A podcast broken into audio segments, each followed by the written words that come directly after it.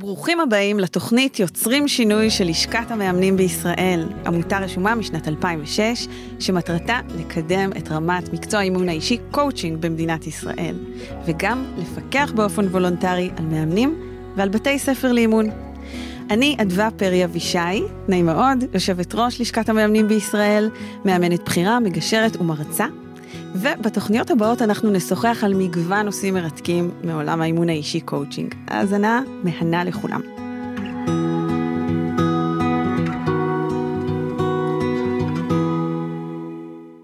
ברוכים הבאים לפרק נוסף של לשכת המאמנים בישראל, יוצרים שינוי, ואני אדווה פרי אבישי, יושבת ראש הלשכה, והיום אני מאוד מאוד מאוד נרגשת, שמחה ומתכבדת לארח כאן את אילן רובינשטיין, ואילן ככה אני חושבת שאין אה, שאין אה, כמעט אף אדם בלשכת המאמנים שלא מכיר את אילן כי הוא לחלוטין מוותיקי ובכירי הלשכה וגם יושב ראש ועדת ההכרה. שעוד מעט אנחנו קצת נרחיב בעניין ונפרט מהי ועדת ההכרה וגם יועץ ארגוני בהכשרתו ומאמן בהכשרתו וככה יהיה לנו פרק מאוד מאוד מעניין אהלן אילן מה שלומך? היי מצוין תודה נעים להיות פה. הצגתי אותך ככה במדויק או שאתה רוצה ככה לחדד? לא, הצגת אותי לגמרי במדויק. אה, אני אכן אה, בלשכה מיום הקמתה. הרבה שנים, הרבה מים חלפו בנהר מאז. קדימה פה, בואי נצלול.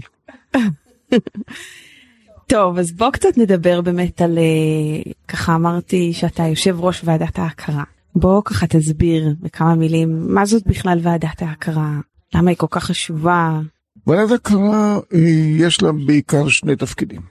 התפקיד הראשון שלה זה ללוות אה, בתי ספר שרוצים להיות מוכרים על ידי הלשכה, בתי ספר לאימון שרוצים להיות מוכרים על ידי הלשכה. החל מהדרך שבו התהליך מתנהל, דרך כל המסמכים אה, שיש למלא ולא מעט, ובעיקר לשים דגש על תוכנית הלימודים, על תוכנית הלימודים ועל סגל בית הספר, לוודא שהם אה, נותנים מענה, דרישות מסמך ההסמכות, שהוא המסמך המלווה את הלשכה אה, שנים רבות, מתעדכן מעת לעת, אבל הוא מלווה את הלשכה. הוא מכתיב את התכנים בבתי הספר, ובתי הספר שרוצים להיות מוכרים על ידי הלשכה צריכים להתאים את עצמם ואת תוכנית הלימודים שלהם אל מסמך ההסמכות. אז זה הדבר הראשון. הדבר השני זה מי הסגל שמלווה את בית הספר. החל במנהל האקדמי, מה צריך להיות לו, עבור דרך מנחים, מכשירים, אה, מה צריך להיות להם, למה הם צריכים להיות מוסמכים, איזה ניסיון צריך להיות להם, איזה השכלה צריכה להיות להם וכולי. לאחר מכן הסגל שעומד לרשות אה, הסטודנטים במהלך הלימודים שלהם, בין אם זה מאמנים אישיים, שמלווים אותם בעשרת המפגשים, מפגשי האימון שהם צריכים לעבור תוך כדי תהליך ההכשרה שלהם, ועבור דרך אה, מדריכים שמלווים את תהליך הפרקטיקום וכולי וכולי וכולי. אז זה השלב הראשון, או זה התפקיד הראשון של ועדת ההכרה. אנחנו מלווים את בתי הספר עד אשר הם מקבלים את החותמת אה, של הלשכה שהם אכן אה, מתאימים לדרישות והם עומדים בכל הדרישות. תהליך כזה יכול להימשך על פי ניסיוננו בין אה, שבעה שמונה חודשים במינימום, ולעיתים הוא נמשך גם שלוש שנים עד שבתי הספר מסוגלים להתאים את עצמם אה, לדרישות. בתהליך הזה אנחנו עובדים עם בתי הספר, אנחנו מסייעים להם להתאים את עצמם, אנחנו מסייעים להם ללמוד מניסיונם של אחרים, ואנחנו אה, מביאים אותם עד אשר הם כן או לא תואמים. אה, היו לנו גם כמה מקרים שבתי הספר לא הצליחו להתאים את עצמם והם נאלצו להפסיק את התהליך. אז זה השלב הראשון, הדבר הראשון שאנחנו בוועדת הכרה. רגע, אז בוא, אז בוא רגע נעשה, אמרת הרבה מאוד ככה אינפורמציה וידע, למי שקצת מכיר באמת הוא ככה, אבל למי שהרי שומעים אותנו הרבה אנשים אה, ככה, שאולי גם לא מכירים את עולם האימון, בעצם מה שאתה אומר אילן, אה, שלמעשה ועדת ההכרה, שהיא חלק מלשכת המאמנים, שלשכת המאמנים הרי זה גוף אה, וולונטרי, מפוקח על ידי המדינה, עמותה רשומה וכולי, גוף מאוד מקצועי, פרופסיונלי, ועדת ההכרה ששייכת ללשכה בעצם, התפקיד שלה למעשה, אה, מעבר לעובדה שהלשכה מפקחת על מאמנים ומאמנות אישיים, היא גם בעצם מפקחת על בתי ספר לאימון, זה בעצם מה שאמרת כאן. כלומר, יש לה שני כובעים אה, במובן הזה של פיקוח ללשכה. גם המוסדות שבהם לומדים המאמנים אישיים, אותה ועדה שאתה עומד בראשה, בעצם אה, מפקחת ובוחנת. עכשיו זה אלמנט מאוד מאוד משמעותי וחשוב, כאשר אה, בעיקר לציבור הרחב ש, שמגיע להתאמן. אז זהו, עכשיו אני מגיע לחלק השני, על התפקיד השני של ועדת ההכרה, והוא באמת הפיקוח על בתי הספר שמוכרים על ידי הלשכה. אנחנו לפחות אחת לשנה נפגשים עם כל אחד מבתי הספר אצלו בשני שני כובעים. כובע אחד אנחנו עושים במשרדי בית הספר, שבו אנחנו בודקים שאכן הם ממשיכים להיות, לעמוד בדרישות של הלשכה של מסמך ההסמכות. אנחנו בודקים אה, את תוכנית הלימודים, אנחנו בודקים עבודות שהתלמידים מגישים, אנחנו בודקים מבחנים שהתלמידים עושים, אנחנו בודקים את התכנים שמלמדים, אנחנו בודקים מי מלמד את התכנים האלה. אנחנו מקבלים רשימות של סגל בית הספר בכל שנה, ואנחנו מאשרים אותם. או לא, שאנחנו אומרים, אה, תראו, פה יש אה, אנשים שלא תואמים לדרישות הלשכה והם לא יכולים להיות בסגל. ואז או שהם מתאימים את עצמם לסגל, לדרישות, או שהם מוחלפים על ידי אחרים. זה, זה כובע אחד. והכובע השני, אנחנו מבקרים בשיעורים של בתי הספר. אנחנו יושבים בתוך שיעור, ואנחנו אכן בודקים שהם, מה שהם אמרו שהם עושים, הם אכן עושים בפועל. אה, באיזה שיטה הם מלמדים, באיזה דרכים הם מלמדים, איך מתנהל שיעור, איך זה מתקשר, איך השיעור הספציפי מתקשר לכלל אה, תוכנית ההכשרה של תלמידים, של סטודנטים. אה, איך זה נותן מענה למודל של בית הספר, איך זה מתקשר. כלומר, כל בית ספר שבכלל רוצה להגיש את מועמדותו להיות תחת לשכת המאמנים בשלב הראשון שהסברת, צריך גם להראות שהוא עובד לפי מודל נכון, מסוים. בהחלט. מודל, אה, איזושהי מתודולוגיה בעצם אימונית. נכון, בהחלט, בהחלט. אז זה, זה הכובע השני שלנו, שבו אנחנו אה, עושים אה, פיקוח על בתי הספר שמכשירים אה, מאמנים. גם בתוך מהלך השנה אנחנו אה, נותנים מענה להמון שאלות והמון תהיות שעולות מבתי הספר. אה, האם אה, אה, מה שהם עושים אכן תואם, אם הם רוצים לעשות שינויים, הם מדברים איתנו, הם מתייעצים איתנו, ואנחנו מסייעים להם בתהליך הזה גם כן. זאת אומרת, אנחנו... לאורך כל השנה נמצאים בקשר עם בתי הספר, אה, לא רק בפיקוח פר סה, אלא גם אה, בסיוע ש... שהם מבקשים לקבל מאיתנו. כלומר, כך בעצם לשכת המאמנים באמצעות אה, ועדת ההכרה, בעצם יכולה לדעת המשמעות שלא רק מאמן או מאמנת מסוים עומדים בהרבה מאוד קריטריונים שהם צריכים לעמוד כדי להיכנס ללשכה, אלא ממש יש לנו את השקט, אפשר לקרוא לזה, השקט המקצועי אולי, להבין גם ולדעת ש, שיש ועדה מטעם הלשכה שממש גם מפקחת בתוך בית הספר שלימד אותם. כלומר אנחנו ממש יודעים מה בית הספר אמור היה ללמד אותם. עושים לו פיקוח מדי שנה עושים לו ב-ongoing עונים לסוגיות uh, ועדה ועדת הקראה עונה לסוגיות שעולות. כלומר יש פה משהו uh, מאוד מעטפת. נכון. תעודה למעשה. בהחלט. ולפעמים יש גם uh, כל מיני איך אני אגדיר את זה עימותים כאלה ואחרים אה, בין בתי ספר, על רקע מקצועי או הפחות מקצועי, והם אה, מביאים אלינו אה, את הטענות או את הבקשות שלהם, ואנחנו מנסים למצוא דרכים איך לגשר על פני הדברים ואיך להביא בחזרה את שיתוף הפעולה בין בתי הספר. כי בתוך הלשכה יש גם פורום של מנהלי בתי ספר להכשרת מאמנים, שהוא פורום חשוב. שבו אנשים מביאים מניסיונם ואנשים uh, מעבירים את הניסיון הזה לאחרים ו- ואנחנו uh, עסוקים בנושא הזה גם וזה פורום מאוד חשוב. אז למעשה זה מייצר איזושהי פלטפורמה של התייעצות, החלפת דעות.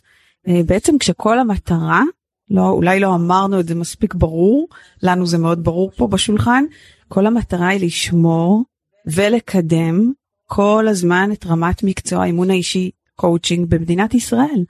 זאת אומרת מכאן כל החשיבות של, של הפעילות הזאת. לגמרי, לגמרי. אנחנו, אנחנו מאמינים שהניסיון שצוברים תוך כדי התהליך והעברת הניסיון בין בתי הספר, לאו דווקא את המודלים, אבל הניסיון שצוברים הוא מאוד משמעותי, הוא מאוד מפתח. אה, בתי הספר לומדים אחד מהשני. אה, יש דברים שהם עוברים, יש דברים שנשארים בנכס של בית הספר והם לא עוברים, אבל זה בסדר גמור. אנחנו לא מעבירים מידע בין בתי הספר, אבל בתי הספר בפורום הזה של מנהלים, בין אם הוא בפגישות שהם מקיימים ובין אם הוא בתוך קבוצת הוואטסאפ של בתי הספר, אה, עובר, עובר מידע ביניהם ומזה לזה. והוא חשוב, הוא חשוב לפיתוח של התוכן, הוא חשוב לפיתוח של תפיסת העולם של, של בתי הספר. כן? המקצוע הזה הוא מקצוע די חדש יחסית, למרות שהוא התחיל אי שם בשנות ה-20 של המאה הקודמת, אבל, אבל הוא עדיין חדש, עדיין נחשב לחדש ברחבי העולם. מתי הוא הגיע לישראל? הוא הגיע לישראל בתחילת שנות ה-70, שנות, סוף שנות ה-70. ואתה היית בהכשרתך קודם בעצם יועץ ארגוני. כן. ומה משך אותך איך ככה איך הייתה מה שמעניין אותי שאלתי ככה על ישראל וזה כי כי מעניין אותי לדעת איך אתה אישית הגעת לפני כל כך הרבה שנים בתחילה ממש ממש בהתחלה למקצוע הזה של האימון האישי. אני עסקתי בניהול הייתי בקריירה השלישית של חיי וניהלתי ארגון ובארגון הזה אה, היו לא מעט מנהלים ושלחתי שלחתי אנשים לכל מיני השתלמויות לכל מיני אה, תוכניות לפיתוח. ואחד המקומות ששלחתי לאנשים היה תוכנית אמריקאית שהגיעה לישראל. מצאה חן בעיניי תפיסת העולם שלה, שלחתי לשם מנהלים. על איזה שנים אנחנו ככה מדברים? אנחנו מדברים תחילת שנות ה-80 של המאה הקודמת, 82 אם אני זוכר נכון. אה, ושלחתי כמה... אני הייתי בת ארבע. גם הקידומת שלי הייתה כמעט ארבע. אה, ושלחתי לשם אה, כמה מנהלים וחלק עברו שינוי מדהים ולחלק לא קרה שום דבר. וזה מאוד הטריד אותי. אמרתי, רגע, אני הולך בעצמי לראות מה זה. ונכנסתי לתוך התוכנית הזאת. תוכנית נמשכה משהו כמו ארבעה חודשים, אם אני זוכר נכון. תוכנית ההכשרה, סדר גודל של 250 שעות. ואחרי חודש וחצי ניגשתי למנחה שלי ואמרתי לה, תודה, הבנתי את הפרינציפ, אני חוזר לעבודתי, אני פורש. והיא אמרה לי, היא ביקשה ממני שאני אחכה בחוץ, אה, שאני לא אפרוש עד שאני אנחנו לא מדברים. ישבתי איתה אחרי המפגש הזה ודיברנו, ואמרתי לה, תשמעי, הזמן שלי מאוד לחוץ, אה, אני צריך להגיע לירושלים, יש לנו עשר דקות. תגידי לי מה את רוצה. ואז היא אמרה לי, אוקיי, עשר דקות אני אגיד לך שני משפטים. המשפט הראשון, תשאל את עצמך אם באמת היית פה. האם קפצת לתוך המים או רק אה, השקפת מהיציע. והמשפט השני, אם תהיה לך תשובה שהשקפת מהיציע, סע לשלום. ואם היית פה באמת, ועכשיו אתה רוצה לפרוש, תחשוב מזה נכון. אמרתי תודה, שלום, יצא. נסעתי לירושלים, ובדרך היה פקק. והתחלתי לחשוב על מה שהיא אמרה. נכון, לא נכון, הייתי בפנים, לא הייתי בפנים. והתשובה שלי הכנה לעצמי הייתה שבאמת השקפתי מהיציע. לא הייתי בפנים. לא, הרגליים שלי לא נגעו במים. הם ישבו על היציע. ושבוע אחרי זה חזרתי אליה ואמרתי לה, אוקיי, אני נשאר. ונשארתי עד סוף התוכנית, ובסוף התוכנית אמרתי, וואו, יש פה משהו ש...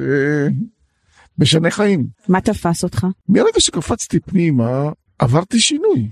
עברתי שינויים בתפיסת הניהול שלי, בתפיסת העולם שלי, בהתייחסות שלי לאנשים שניהלתי אותם, בהתייחסות שלי אל עצמי. הבנתי דברים ש... ש... דרכי התנהגות ואיך להניע מה שלא הבנתי עד אז. למרות שהייתי כבר אחרי כמה קריירות מאוד טובות, כולל הייתי קצין בכיר בצבא וכולי וכולי, פתאום הבנתי דברים שעד אז לא הבנתי אותם. כי נתתי לזה באמת את הצ'אנס האמיתי והייתי בפנים, לא, לא השקפתי מהצד.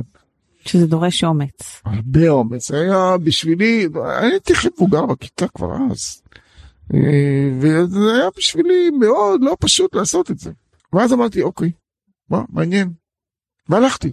חזרתי לעבודת הניהול שלי, ואחרי שנה בערך קיבלתי טלפון ממי שניהל את העסק הזה וישבנו לשיחה ואז שאלתי תגיד אני יכול לעשות בזה אני יכול להתנסות והתייעצתי לפני זה דיברתי עם כל מיני אנשים מסביבי סיפרתי להם שיש לי מחשבות מהסוג הזה וזה היה שינוי מהותי בקריירה שלי כי פתאום הייתי עד אז הייתי שכיר הייתי עצמאי מעולם ופתאום להיות עצמאי פתאום אנשים אמרו שאני ירדתי מהפסים. שזה סימן טוב לא? מהפסים שהם רגילים אליהם. זה היה שינוי דרמטי. זהו, ואז אז קפצתי לתוך המים האלה, קיבלתי הזדמנות וקפצתי לתוך המים האלה, זה היה ש- 1985. ולמדת בעצם את הסדנאות שהם העבירו, איך ללמד בשיטה שלהם. כי זה לא ממש עדיין, זה כאילו הפרה-אימון, אם אני מבינה. כן ולא. זאת אומרת, נכנסתי לתוך החברה הזאת. עבדתי כעצמאי, אבל בתוך החברה הזאת. אה, עבדתי שם 17 שנה בתוך החברה הזאת. זה רציני. חלק, חלק, מהזמן בארצות הברית, חלק מהזמן פה, וזה זה חברה, החברה נקראת דייל קרנגי, עסק שהתחיל ב-1927, זאת אומרת, מאוד מנוסה, מאוד ותיק, כן. ועבר הרבה, הרבה מאוד שינויים במהלך, במהלך השנים. ואיך הם הגדירו בעצם את...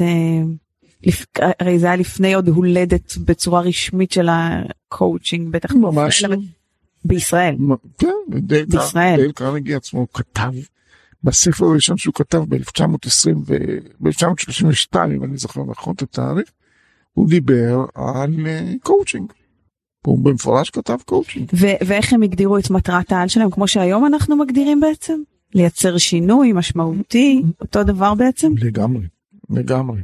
כן, בהחלט. ו- ובעצם איך הייתה האיש, ה- ככה ההשתלשלות, אח- מה, מה קרה אחר כך שבעצם התחום פתאום פרץ בארץ? כמו כל דבר שמגיע מאמריקה בישראל זה כמו אש בשדה קוצים וזה תופס מהר מאוד וזה פרץ להרבה מאוד כיוונים והרבה מאוד אה, גם ארגונים וגם אנשים פרטיים הגיעו לזה ו- ועוד חברות ועוד ארגונים הגיעו אנשים הביאו אותם משם לכאן זה תפס זה תפס בשנים הראשונות זה היה כמו אש בשדה קוצים זה נרגע בהמשך השנים אבל עדיין היום בישראל יש הרבה הרבה, יחסית לאוכלוסייה, הרבה יותר בתי ספר להכשרת מאמנים מאשר ברוב מדינות העולם.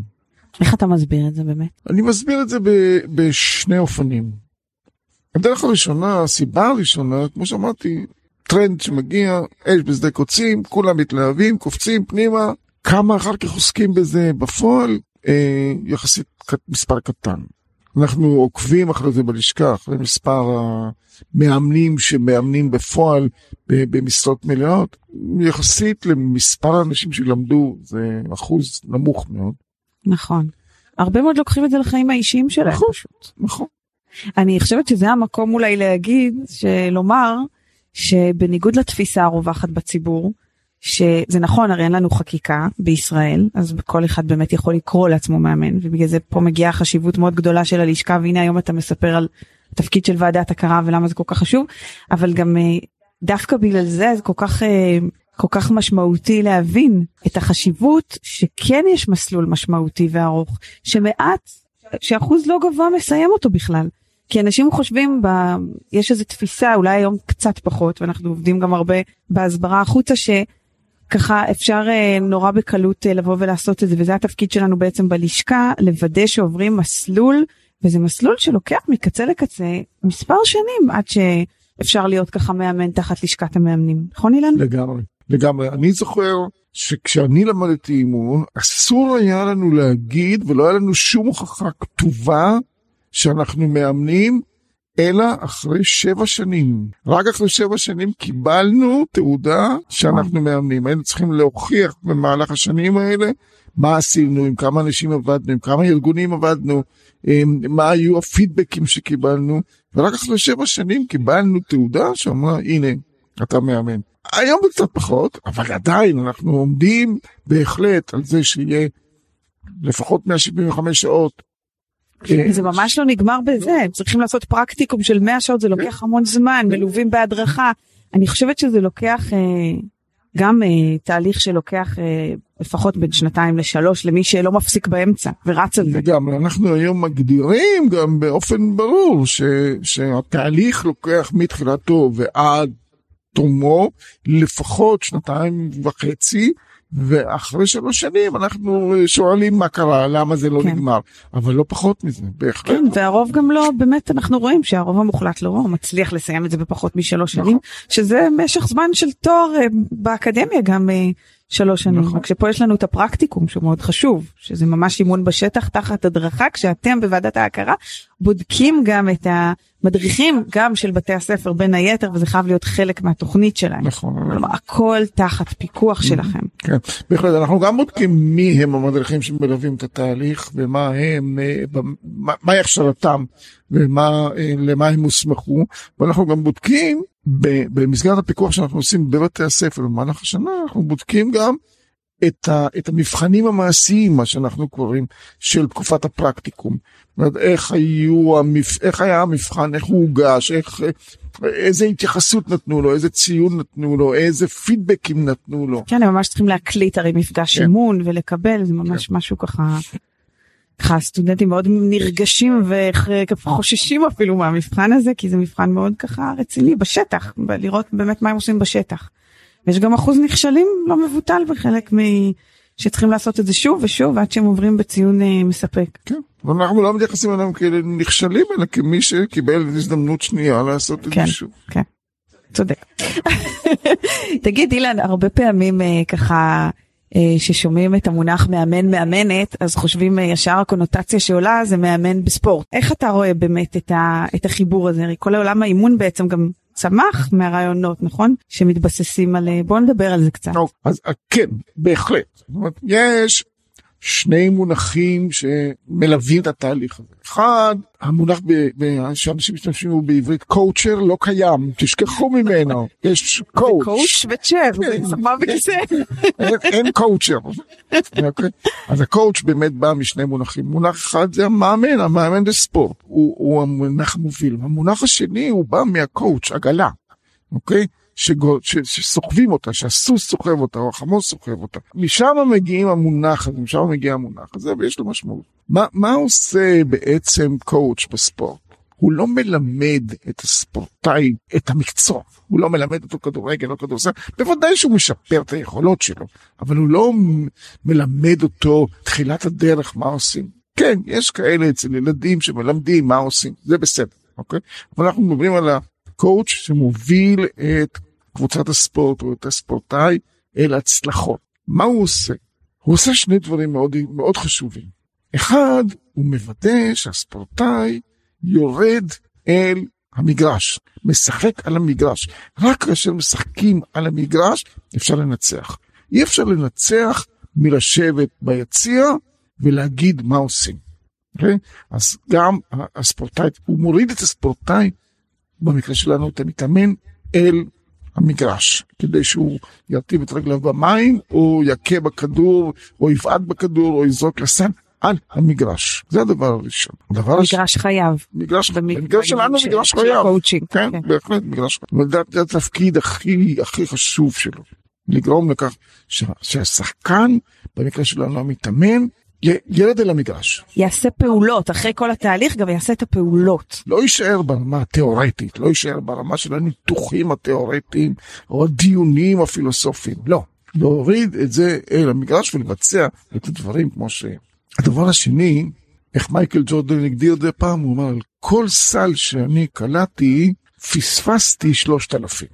עניין הזה של לא להצליח עלול לגרום וגורם להרבה מאוד תחושות קשות. ולהימנעות, הרבה פעמים. נכשלתי פעם אחת, פעמיים, שלוש, יאללה, אני לא עושה את זה יותר. לא.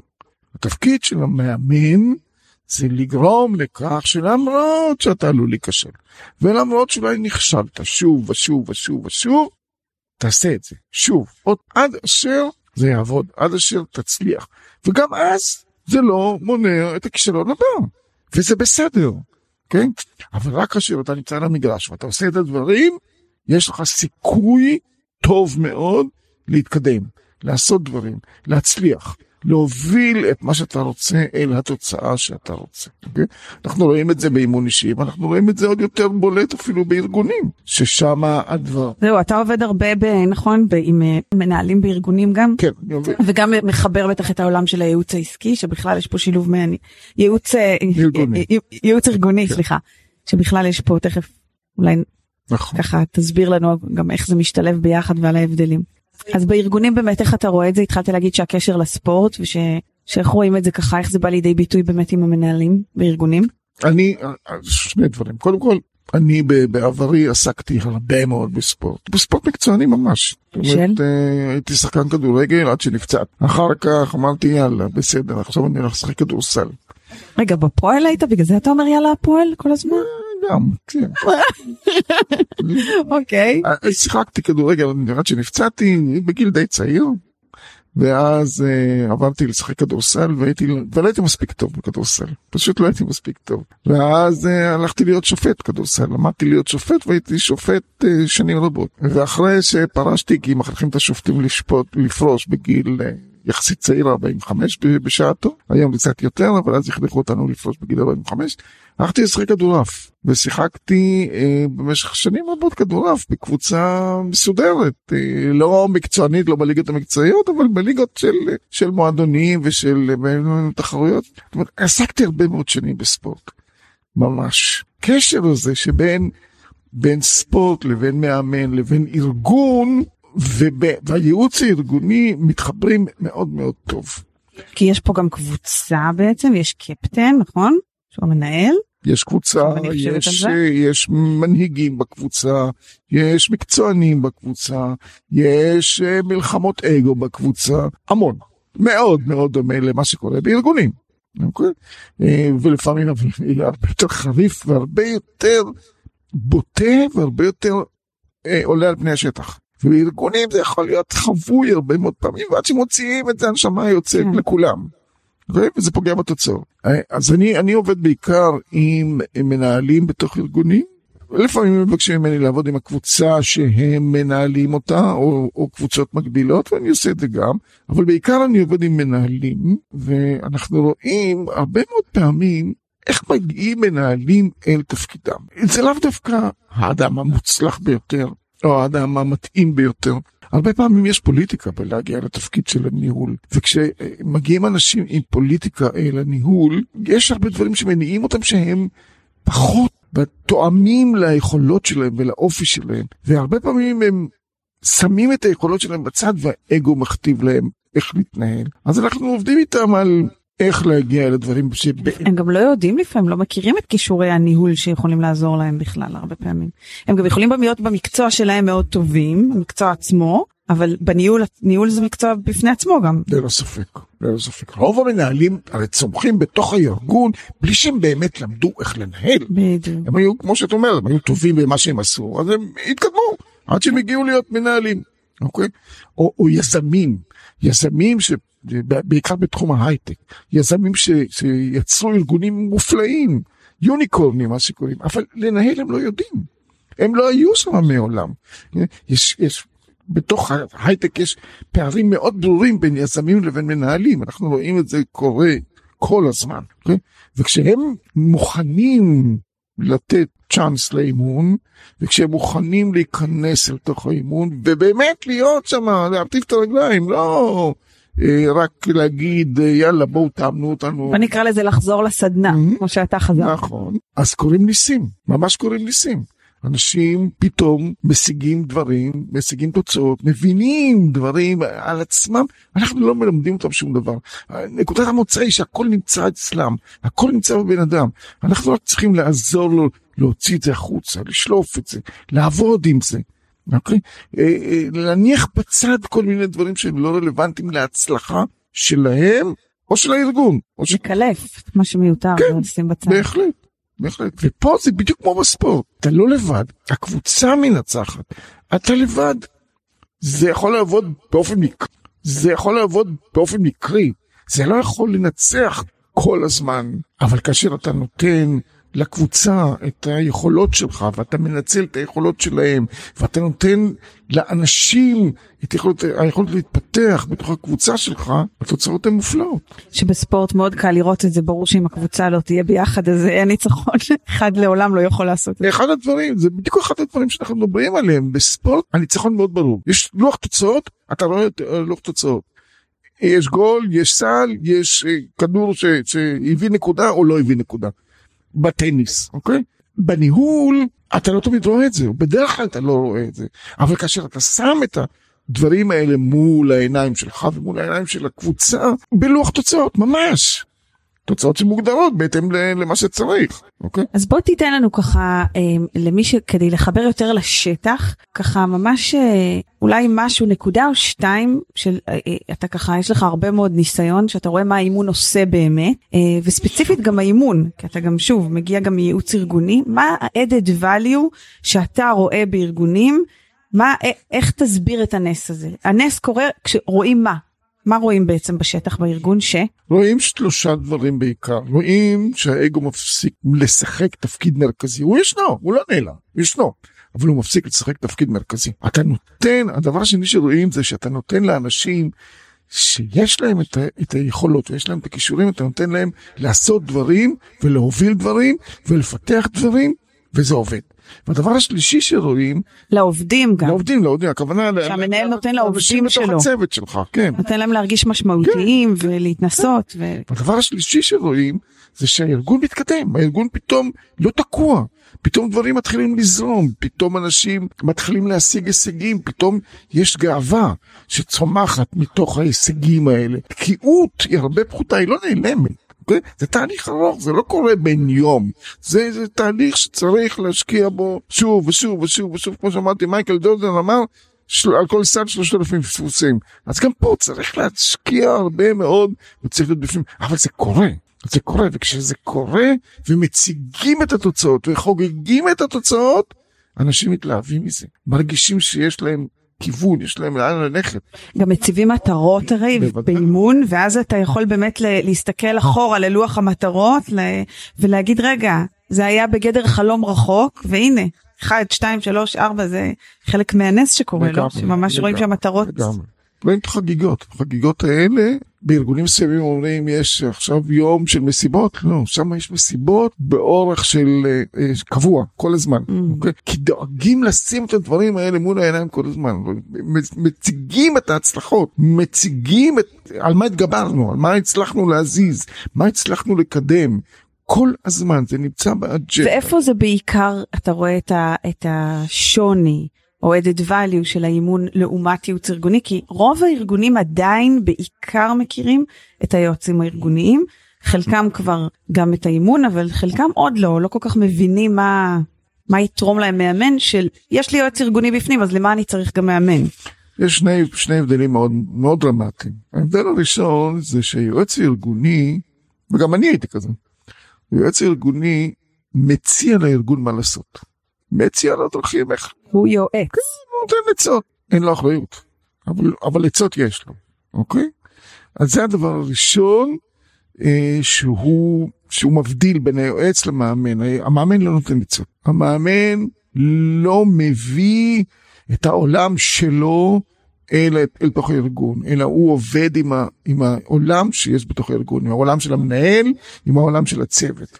ולכן אחד האתגרים למאמן זה שהוא שלא עם עצמו זה לשים את האגו שלו עצמו ממש בצד כי הוא לא יועץ נכון. אלא הוא צריך להיות באמת פה עם הארגון. והוא לא נעלב כאשר לא מקבלים את העצה שלו את מה שהוא הוא לא, כן. הוא לא מייעץ אבל כאשר לא מקבלים את ההצעה שלו כן. הוא לא נעלב. זה הבדל אחד. זה ההבדל הראשון. ההבדל השני משמעותי מאוד. בדרך כלל יועץ ארגוני מגיע לאיזשהו פרויקט או לאיזשהו פרק זמן שיכול להימשך גם שנים.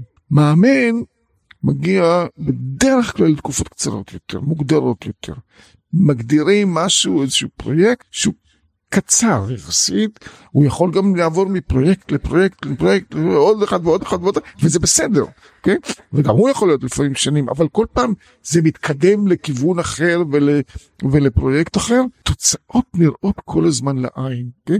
ייעוץ ארגוני זה תהליך שהוא חשוב, הוא מאוד חשוב, הוא מאוד מאוד מרכזי בארגון. אבל לא תמיד רואים את התוצאות שלו. זה יכול לקחת הרבה שנים עד שיראו את התוצאות שלו. באימון רואים את התוצאות מהר, חזק, מאוד. כי עובדים טוב. פנימה לתוך ה... אני אוהבת לקרוא לזה כמו האסנס של הבן אדם עצמו, mm. אז, הפני, אז השינויים הם מגיעים מבפנים, זאת אומרת האנשים עצמם מרגישים את השינויים מבפנים.